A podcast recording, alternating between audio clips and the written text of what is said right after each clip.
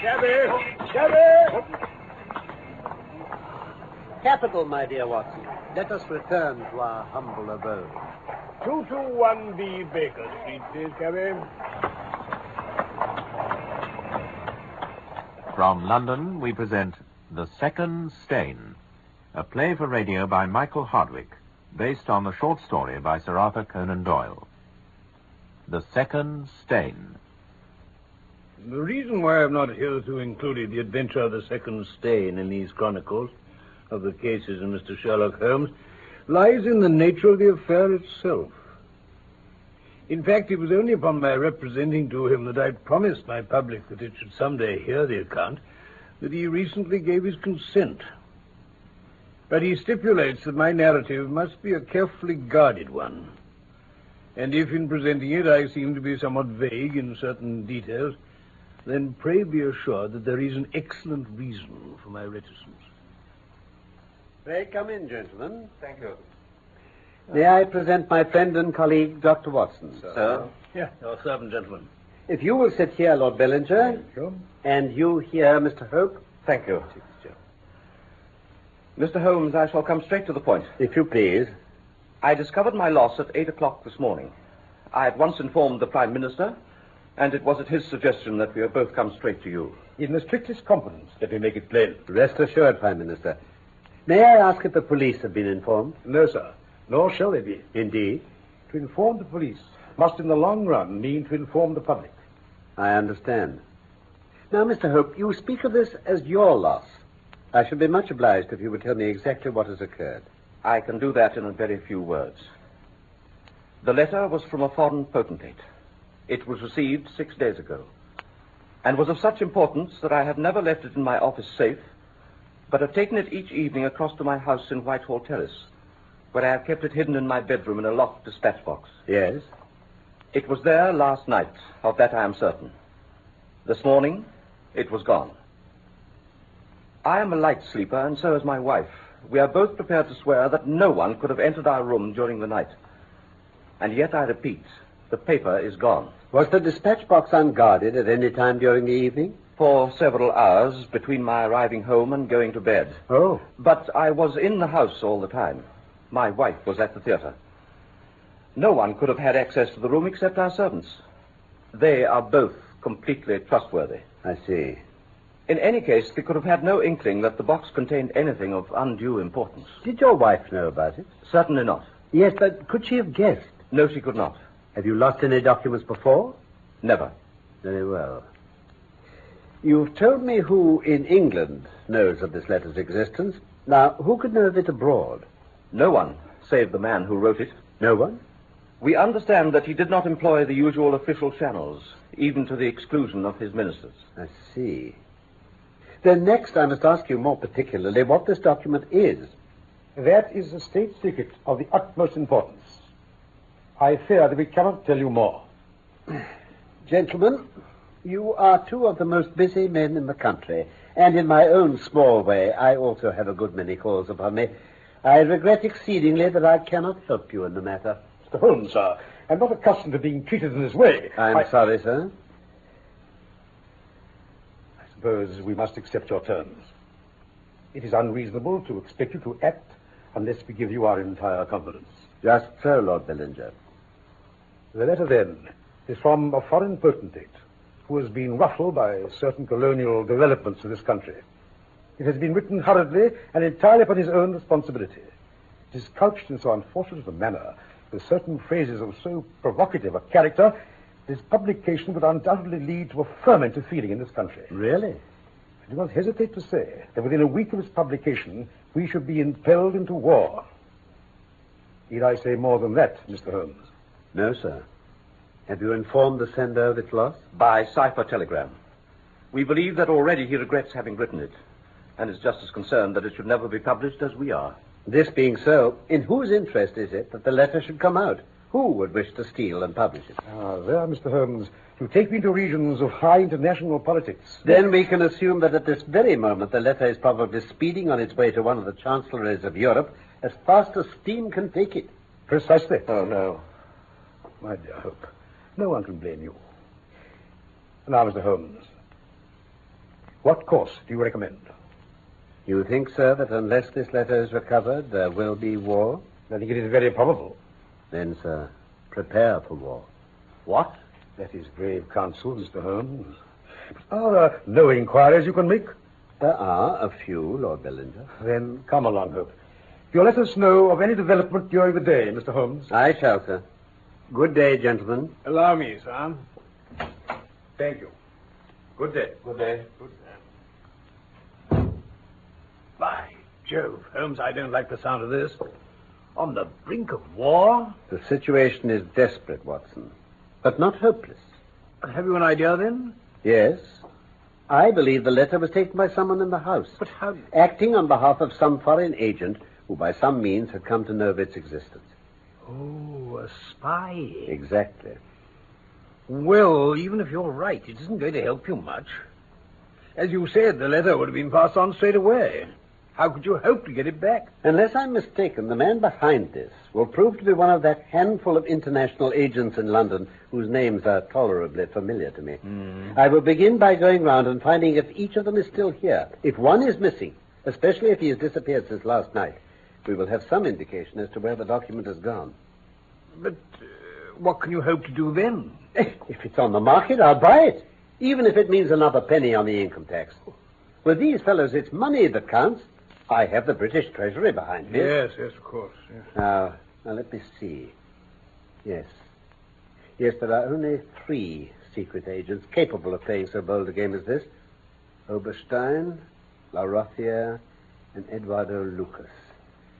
I'll Just see. a minute, Holmes. Eduardo Lucas? Yes? Do you know them? Well, I didn't until I read my paper this morning. What? Um, yeah, you, you, you'd, you'd better listen to this. Now, where. Ah, here we are, yes. A crime of a mysterious character was committed last night at 16 Godolphin Street, Westminster, the home of Mr. Eduardo Lucas, well known in society circles and regarded as one of the country's best amateur tenors. Oh, go on, Watson, go on. Oh, sorry.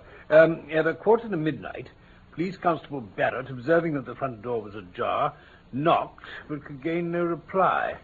Entering the house, he found a state of wild disorder with furniture and objects scattered and overturned.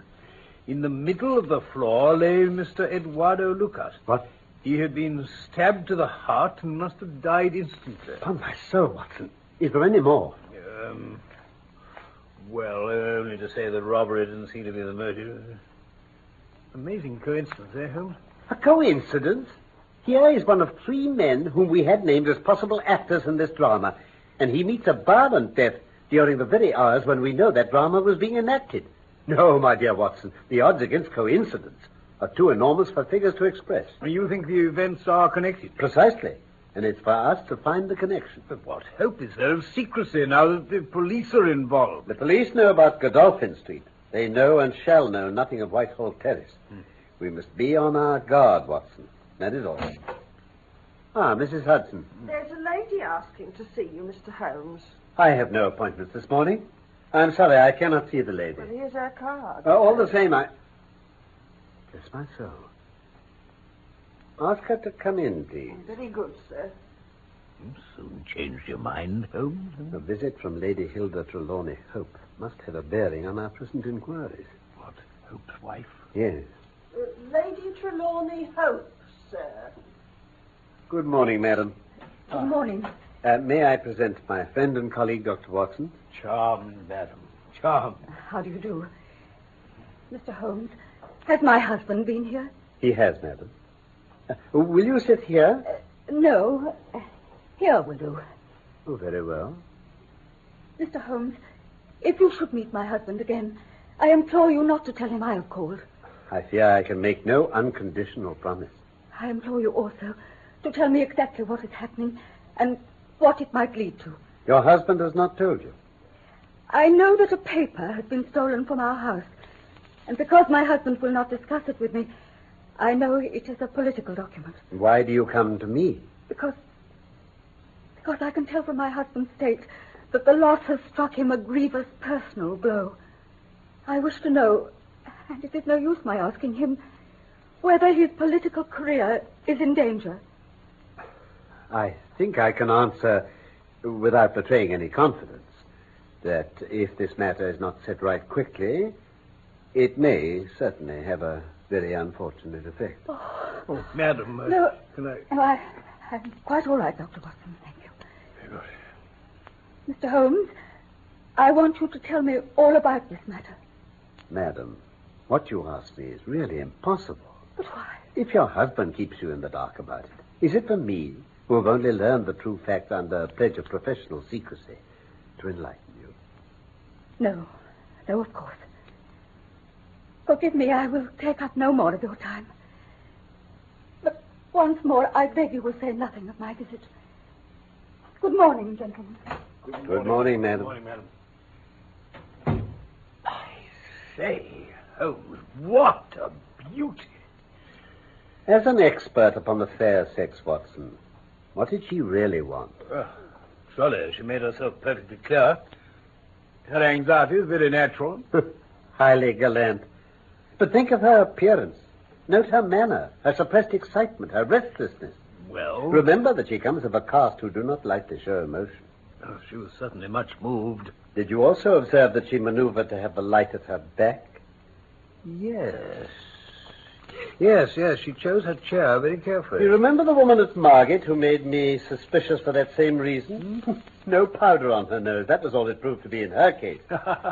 With Lady Hope, I fancy it was a desire not to let us read her expression too plainly. Oh, now really, Holmes. The motives of women are so inscrutable. Their most trivial action may mean volumes, or their most extraordinary conduct may depend upon a hairpin or a pair of curling tongs. How can you build on such a quicksand? Good morning, Watson. You're off then? Yes. sir. I shall file away the morning at Godolphin Street. With Eduardo Lucas lies the solution of our problem. Now, you stay on guard and receive any fresh visitors. I'll join you at lunch, if I may.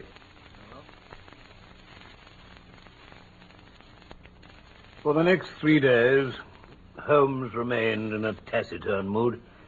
He ran out and ran in, smoked incessantly, played snatches on his violin, sank into reveries, devoured sandwiches at irregular hours, and hardly answered the casual questions I put to him. He would say nothing about the case, and it was from the newspapers that I learned that Eduardo Lucas's valet had been suspected of his murder. However, a sensational occurrence led to his release. I managed to secure sufficient of Holmes's attention to read him the newspaper account. Oh, well, let me hear it, Watson. A report has been received from the Parisian police that a woman known as Madame Henri Fournay had suddenly become insane only a few days after returning from a visit to London.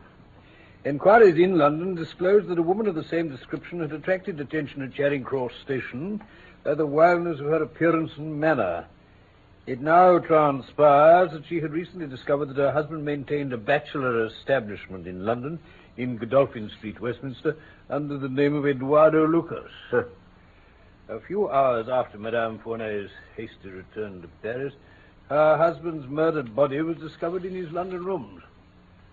French doctors hold out no hopes of being able to restore the woman's reason, and it is generally thought that she may have committed the murder in the grip of jealous frenzy. Yeah. Well, there, Holmes, what do you think of that?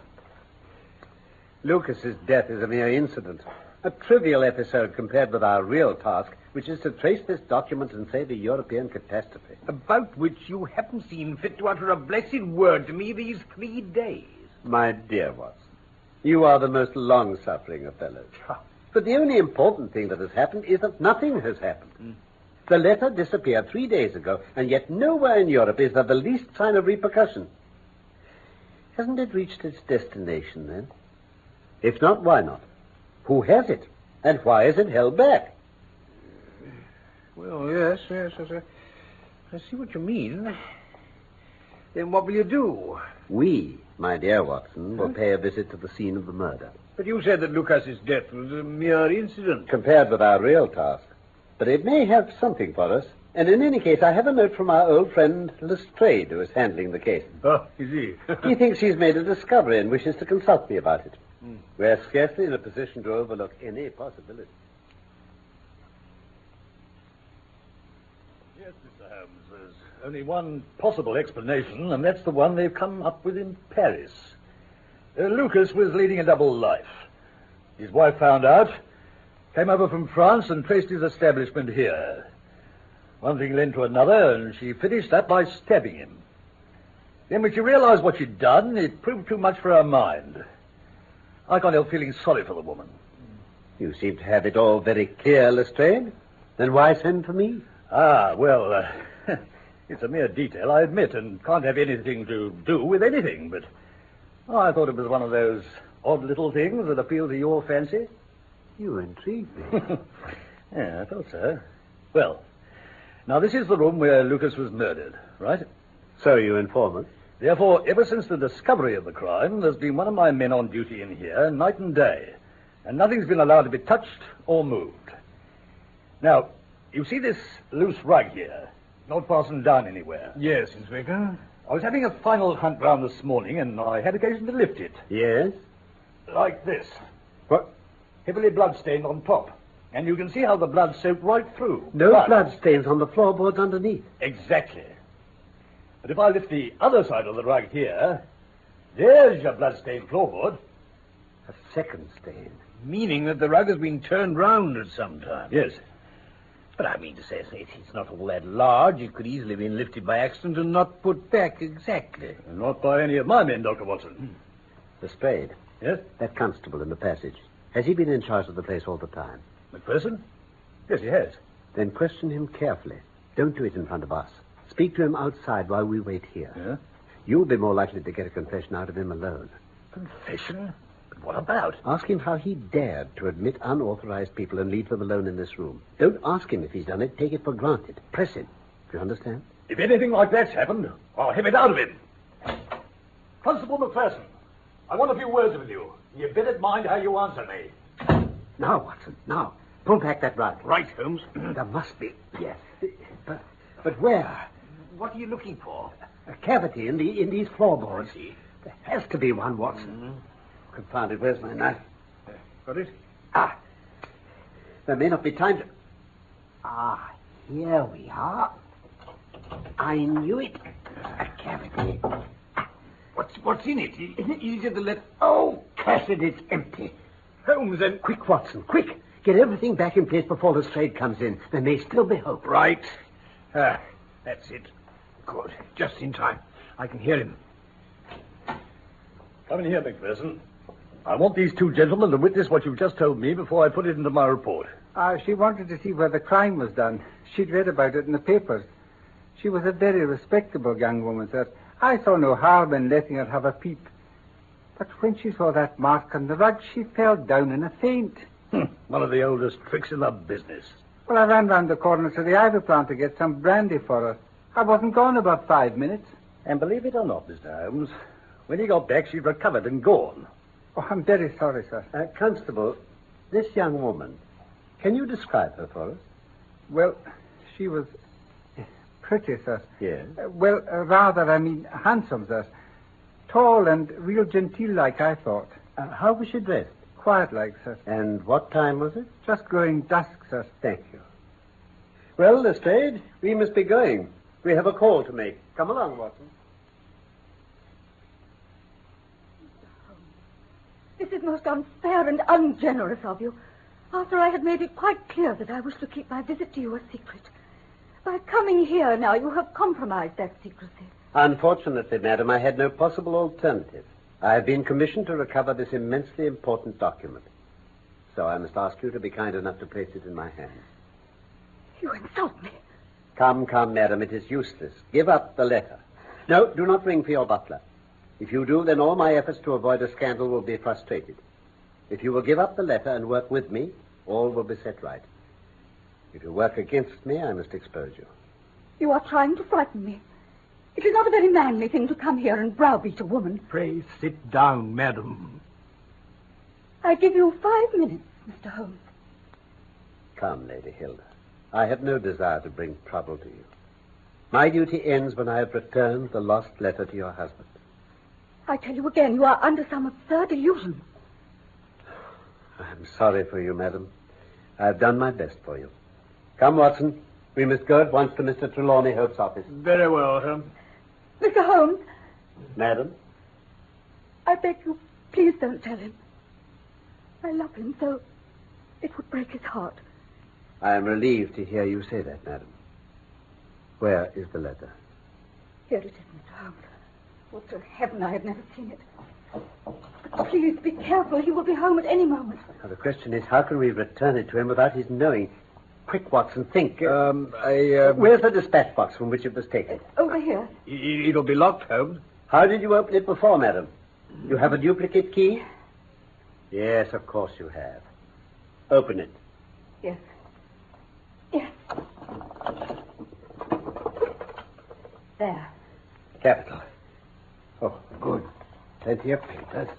Now we'll trust this one well amongst them. So. And there. Please hide the key again. Good.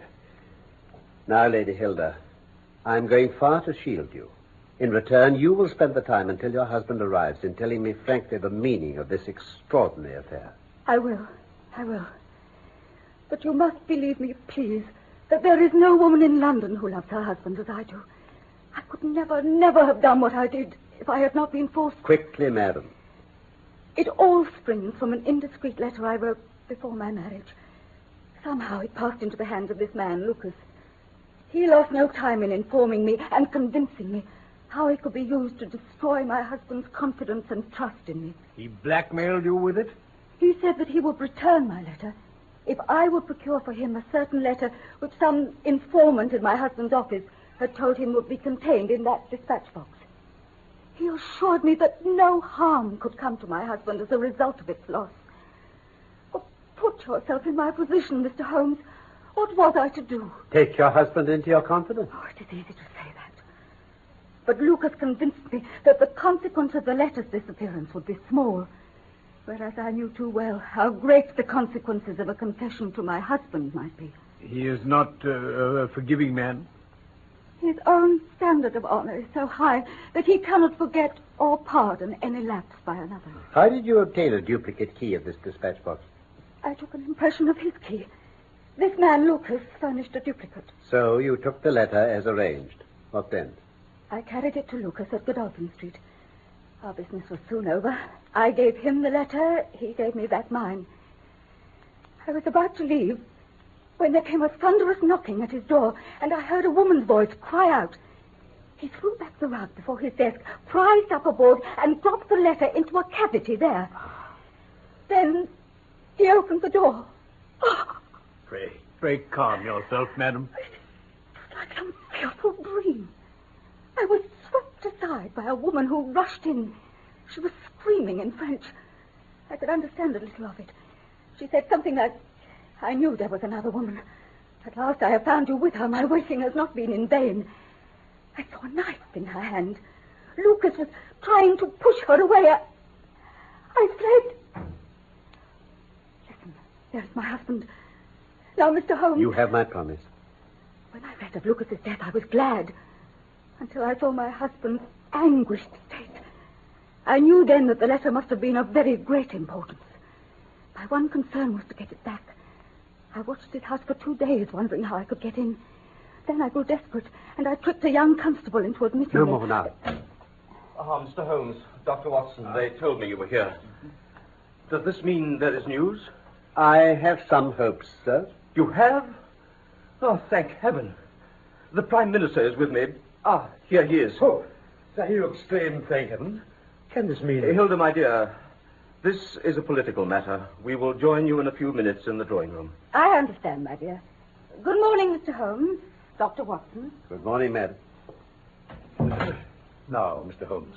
I'm quite sure, Prime Minister, that there is no danger to be feared. No danger. Then, have you the letter? I have none. Then you cannot possibly reassure me. I have been thinking the matter over very closely. I'm not convinced that anyone took the letter at all. I believe it is still in this house. This is not a time for joking, Mr. Holmes. I am not joking. Am I, Watson? No, no, no. Mr. Hope, have you examined your dispatch box since the day the letter was missed? no, it has not been necessary. I believe you may have overlooked it. Impossible. I have known such things happen. No, no, I had everything out. Open it and show him. Very well, sir. This is the box. I promise you that letter is not amongst these papers. Letter from Lord Meadow, report from Sir Charles Hardy, memorandum from Belgrade, letter.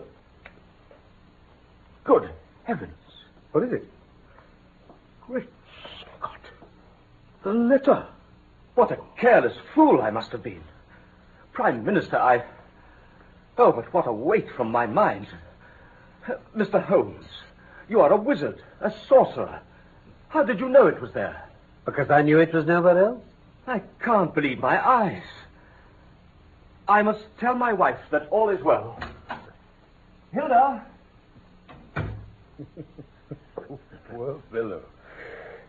Mr. Holmes, sir. Sir, There's more in this than meets the eye. Prime Minister, we also have our diplomatic secrets. eh, Watson?